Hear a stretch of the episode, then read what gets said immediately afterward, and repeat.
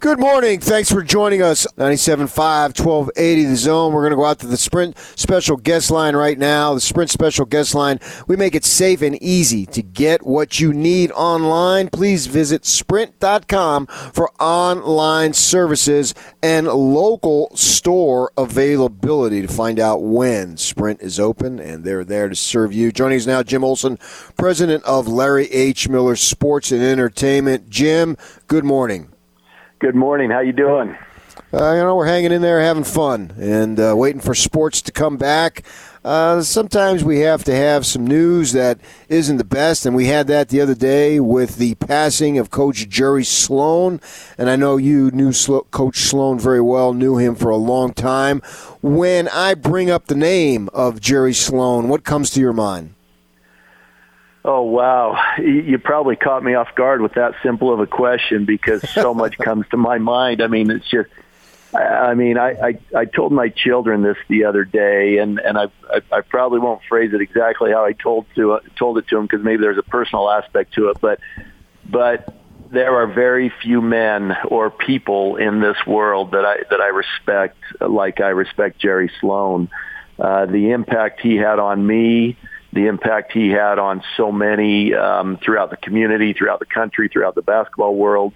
Uh, you name it. Uh, Jerry Sloan um, was was an incredible man, and uh, it's just respect, loyalty, honesty, hard work. Uh, so many things come to mind when I think of Jerry Sloan.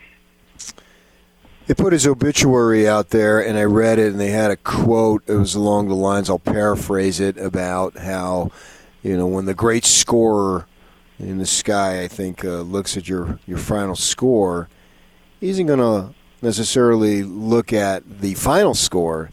He's going to look at, you know, did you compete the best that you can?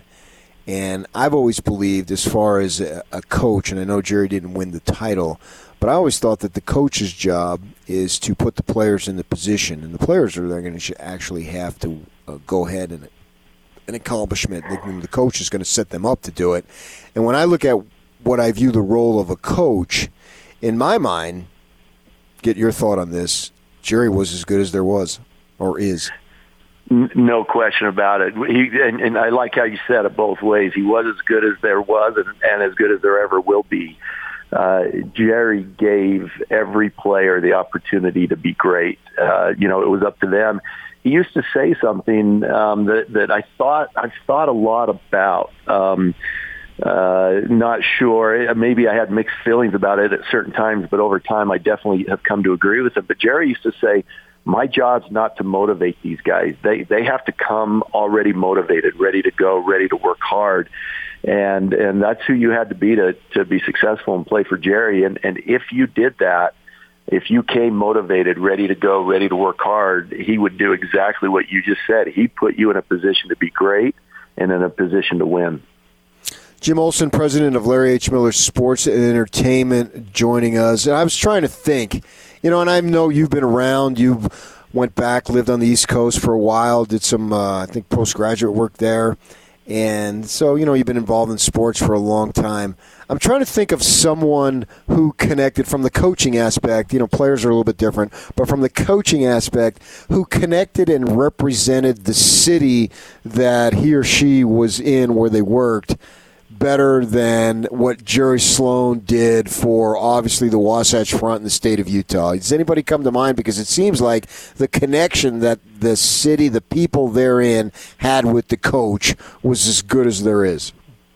You know, you're exactly right. And as you talk about my experience back east, I was living, you know, I lived in Boston and, uh, you go down to you know Faneuil Market and there's the the statue of Red Auerbach sitting there, you know, sitting uh, down in that in Faneuil Market area, and uh, you know you think of, of great you know coaches, great uh, men in sports like like him, but but you know the thing about Jerry is is you know let's face it, we're we're a little bit of a smaller market. We don't have all the professional sports. Uh, Jerry is the one here in Utah. Uh, there haven't been other coaches, other sports, other individuals who have had the opportunity to have the impact that Jerry did. And so when you take the connection of, of how great Jerry was, both as an individual and as a coach, his commitment to this community, his longevity in this community. I, I'm not sure there's an individual that's had an impact on a on a community, a city, a state like like Jerry has. It it you know Quin said it best in his quote. Quin Snyder said it best in his quote. The the legacy of Jerry lives on in in our organization and always will. You know, one of our values as a company is hard work, and uh, I I, that, I think a lot of that's contributed to Jerry. You know, bringing your lunch pail to work every day, putting in an honest day's work, and when you think about the impact he had, it, it's unmeasurable. So the other day when we were talking about it, uh, Jerry Sloan, and reflecting upon him, we had somebody uh, get on our app and left a message with us, and he said that you know I'd get up every day, and not every day I wanted to go to work. Speaking of me personally, I'm one of the fortunate guys that I get up every day just can't wait to get to work. I mean, it's this job is incredible, so I'm so grateful to have it. It doesn't even seem like work, but for some people, it's not that way. And eh, you know, they have to go to work. They don't particularly like their jobs, but they have to go. And the guy said, on the days that I didn't want to go, I think of and thought of Jerry Sloan, who went to work every day. And I thought, wow, what a tribute. Somebody the Jerry probably never met, but this guy saying, I got a family to support. I got to get my butt to work. And so I'm going to follow through with that work ethic. I thought that was a tremendous tribute to what Jerry Sloan was about.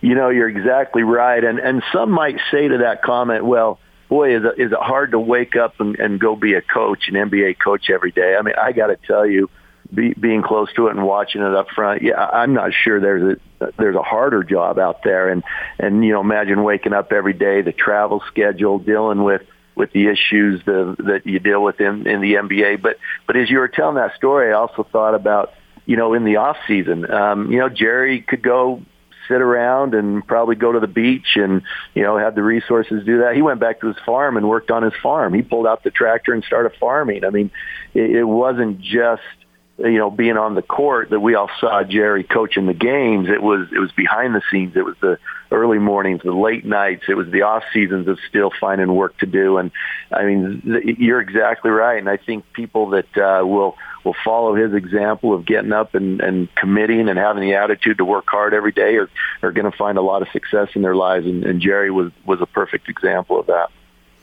I don't know, Jim, how much you do social media, but reading tributes from so many folks that were on social media, and, and we talk about how Twitter is a cesspool of negativity, and you know, and, and I tend to get beat up on Twitter because I make opinions that people don't like, and this time I thought Twitter was a great example of what it could be because I saw stuff like I brought it up from Alex English, who didn't even play for Jerry Sloan, and said one of the great regret, great regrets he had or mistakes he made was not signing with the Jazz at the end of his career when he went over and I place he played one season with the Dallas Mavericks. I don't remember that.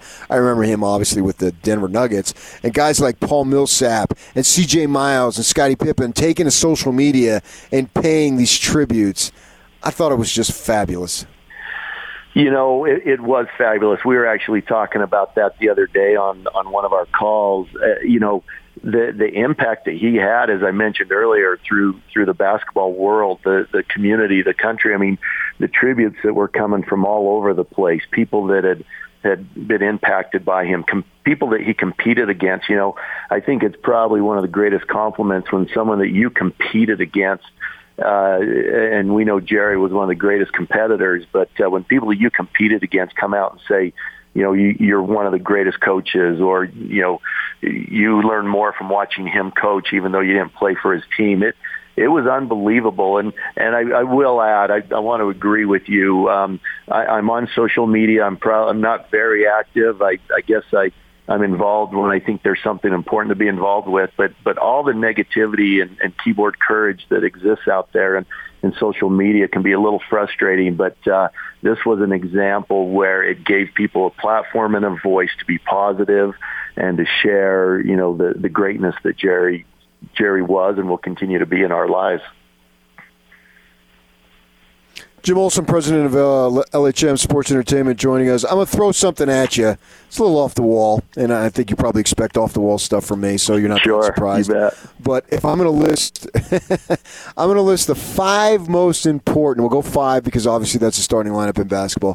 The five most important figures in Utah Jazz history, and I'll throw these names out at you and get your response. You can agree, disagree, or tell me to shut up, whatever you want.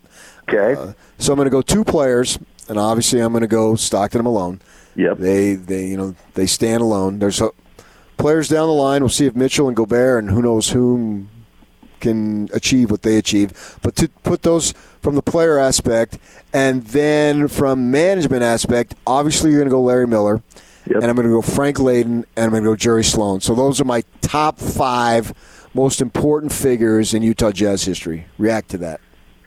So my first reaction is is I'm going to agree with you on the on all five of those without a doubt. The only thing I'm going to add one thing, and and we'll it's okay to count this as one. But but you mentioned Larry Miller, which which is absolutely the truth. Uh, but I would like to add uh, Gail Miller to that uh, Larry and Gail yeah, Miller, I think, I think are are one in the same in, in their efforts and and uh, commitment and success uh, for what they've done for for the Jazz in this community. So so I agree with you. You know, each one of those individuals, uh, all of those individuals, uh, you could almost make an argument the team might still not be in Utah without something they did or their impact or the influence they had on on first of all, uh, keeping the team in Utah, helping the team win so it could afford to stay in Utah, um, leading during early times, difficult times, challenging times, uh, growing a franchise into one of what we consider one of the great franchises in the NBA uh, you know, proven track record of winning and, and having great leaders, great great teams, great players. So uh, all of them have had an impact on keeping this team and building this team, keeping this team in Utah and building it to the great franchise that it is. Did you ever hear or talk to either Frank or Larry as to why they brought and then, in case in Larry's case, kept Jerry Sloan on like they did? Yeah, you know, I, I actually I, I remember uh, Larry talking to us many many years ago, and um, you know it was it was during the good times, of course, but but I remember Larry talking about loyalty. And I remember, you know, and, and he was he wasn't saying this in a sense that there was any discussion of, of replacing Jerry, because once again it was during good times. But but he was, really was saying even and even if and when we we go through challenging times, there, there's an element of loyalty that that really came from Larry, and you know the loyalty ends up going both ways. Uh, Larry was loyal to the very end, and and people that worked for Larry and still work for the group uh, develop that same loyalty. And and I think Larry understood that that when you can communicate and and show a loyalty, especially think about in a coaching world. I, I read the number of how many coaching changes there were during Jerry's career as a head coach, and I can't remember what it is off off the top of my head, but it was unbelievably high. There you go. That, yeah, that's right. And when, yeah. when you think about the number of coaching changes that took place during the time that we had zero coaching changes. It, it, it really came from Larry's commitment to build loyalty. And when you understand that, that your owner, your boss, whoever, you know, work, you work for has a loyalty to you, it, it creates a, a desire for you to express that loyalty back, for you to be uh, to, to work hard, to want to be successful, to want to give everything you have back to that company. And, and I think Larry and, and Jerry and the rest of the organization developed that very early on. And as I said, it, it still exists today. Speaking with Jim Olson, and Jim is the president of Larry H. Miller Sports and Entertainment. How much time are you or your folks, whoever they may be, above you, below you, including yourself, spending on talks about resuming competition for the twenty uh, for the nineteen twenty season? Yeah, I would tell you there are talks every single day, um, and it's everything from uh, you know what what the team is going to go through to to get back. You know, you're hearing talks uh, you know the NBA has come out and you know there, there, there's the talks of resuming in Orlando and and uh, trying to get that in place and what that will mean regular season games and a, a playoff format. But but locally, you know, we're talking about the arena and how we're going to make sure that when fans can come back, that that arena is, is safe, and not only that it's safe, that people, but also that people feel safe and we're going through you know every square inch of that place and understanding what's going to be required to to make sure it's clean and sanitized and and people have the proper information that they need. You know, we're talking on a regular basis with our ticket holders and what their expectations can be. And obviously, we don't have a date when fans will come back, but we know that there will come a time when fans are back in the arena full force and what that's going to mean and and what they can expect to to experience. And you know, we're talking with our our business partners, our sponsors, and and what they can expect, what kind of experience they they can have, and how they're going to advertise their products. And so, I will tell you, every single day there are discussions uh, going on about about when we're going to resume and and how we will and we've got we've got a plan well we're we're working on plans, and the plans change maybe daily, but we're working on plans that uh, take care of every scenario that could happen. You know, we don't just it's not just one plan for the scenario, but it's it's a plan for no fans and TV, partial fans and TV, and all fans and TV, and and resuming at another single site, like uh, you know I mentioned earlier. So we've got business plans for every scenario, and, and we're going to be ready to go. Do you think there's a date that they have to make a decision by? What's the timeline, basically? Well, I wouldn't. I wouldn't put. I don't want to put a specific date on it, but I will tell you, time is coming where um, you know we are on an NBA call yesterday, and I will tell you that time is coming where where decisions are going to be made. Uh, the the comment was made yesterday on the call that we're getting close to where we're going to have to put a stake in, in the ground and, and move forward from that. And So, you know, I, I think we can all look forward to, uh, you know, uh, upcoming information that's going to let us know uh, definitely what this year means and, and also uh, the 2021 season and, and uh, how we can plan for that. Okay, so you think that there'll be a decision, obviously, for this some type of resumption of this season, but not too far beyond that. There would be some form of announcement as far as the 2021 season. Uh, yes, at least uh, at least a general uh, timeline or or um, yeah timeline of, of of what people can expect. It's getting to the point where you know we do have we're getting enough information, we're understanding enough of how this is working and, and what the requirements are going to be to to get back to play that. Uh, you know, we're going to be able to to start making some decisions so people can plan accordingly. And then what's going on as far as players and your practice facility? Well, we've got players coming back, uh, working out now. Um, and uh, you know, very strict guidelines. Uh, the training staff and, and coaching staff has has been very thorough to make sure that it, it's very safe. Uh, the NBA has guidelines. We've got city, county, state guidelines, and I can tell you we are operating even stricter than the guidelines that have been put in place. Um, our first priority is for those players to come back and work out is their safety. And uh, the the guidelines are in place, and uh, we've got an incredible staff that uh, is monitor monitoring the whole process. And but guys are coming back and getting some workouts in, and uh, uh, it's it's exciting.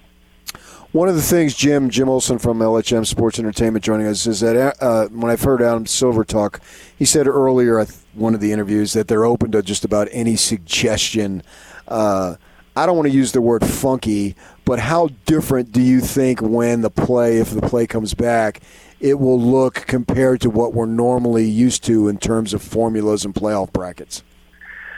Well, you know that's still yet to be determined. Um, Adam's leadership through this whole process, I think, has been wonderful, uh, and and it's it's to the reason that you mentioned. He's he's maintained a very open mind. There's never been a we can't do this, we have to do this, it has to be this way. It's been everything's on the table, everything's open for discussion. We want to hear all thoughts, all opinions. And, you know, maybe some people have, have gotten a little discouraged that there hasn't been you know quicker decisions made, but it's because of of the approach of, of wanting to leave everything on the table as long as possible to discuss every possible solution, opportunity, uh, uh, anything that may work. And so, yeah, it, it my you know there's there's still discussions that could change. You know, things from being you know from the traditional format that you play a regular season, the regular season ends, and you know the 16 teams qualify and and you play you know start the playoffs that way uh, there's a chance still that it could be a little different from that and how it resumes is yet to be determined and and uh, but but to Adam's leadership every stone's being turned over and uh, we're looking at every option to make it the best scenario for the players and the fans one of the fun things I always enjoy is that when the finals are over, then you got the draft, then you got the free agency. So you got like that three, four week just intense period of players changing. I think we as fans really enjoy that type of stuff. It's like gossip and who's moving where. So my question for you is that what's going to be the timeline, or probably maybe you don't even know, but as far as the draft and then when the start of free agency, because we know it's always been the end of June, first of July. Do you think that will work?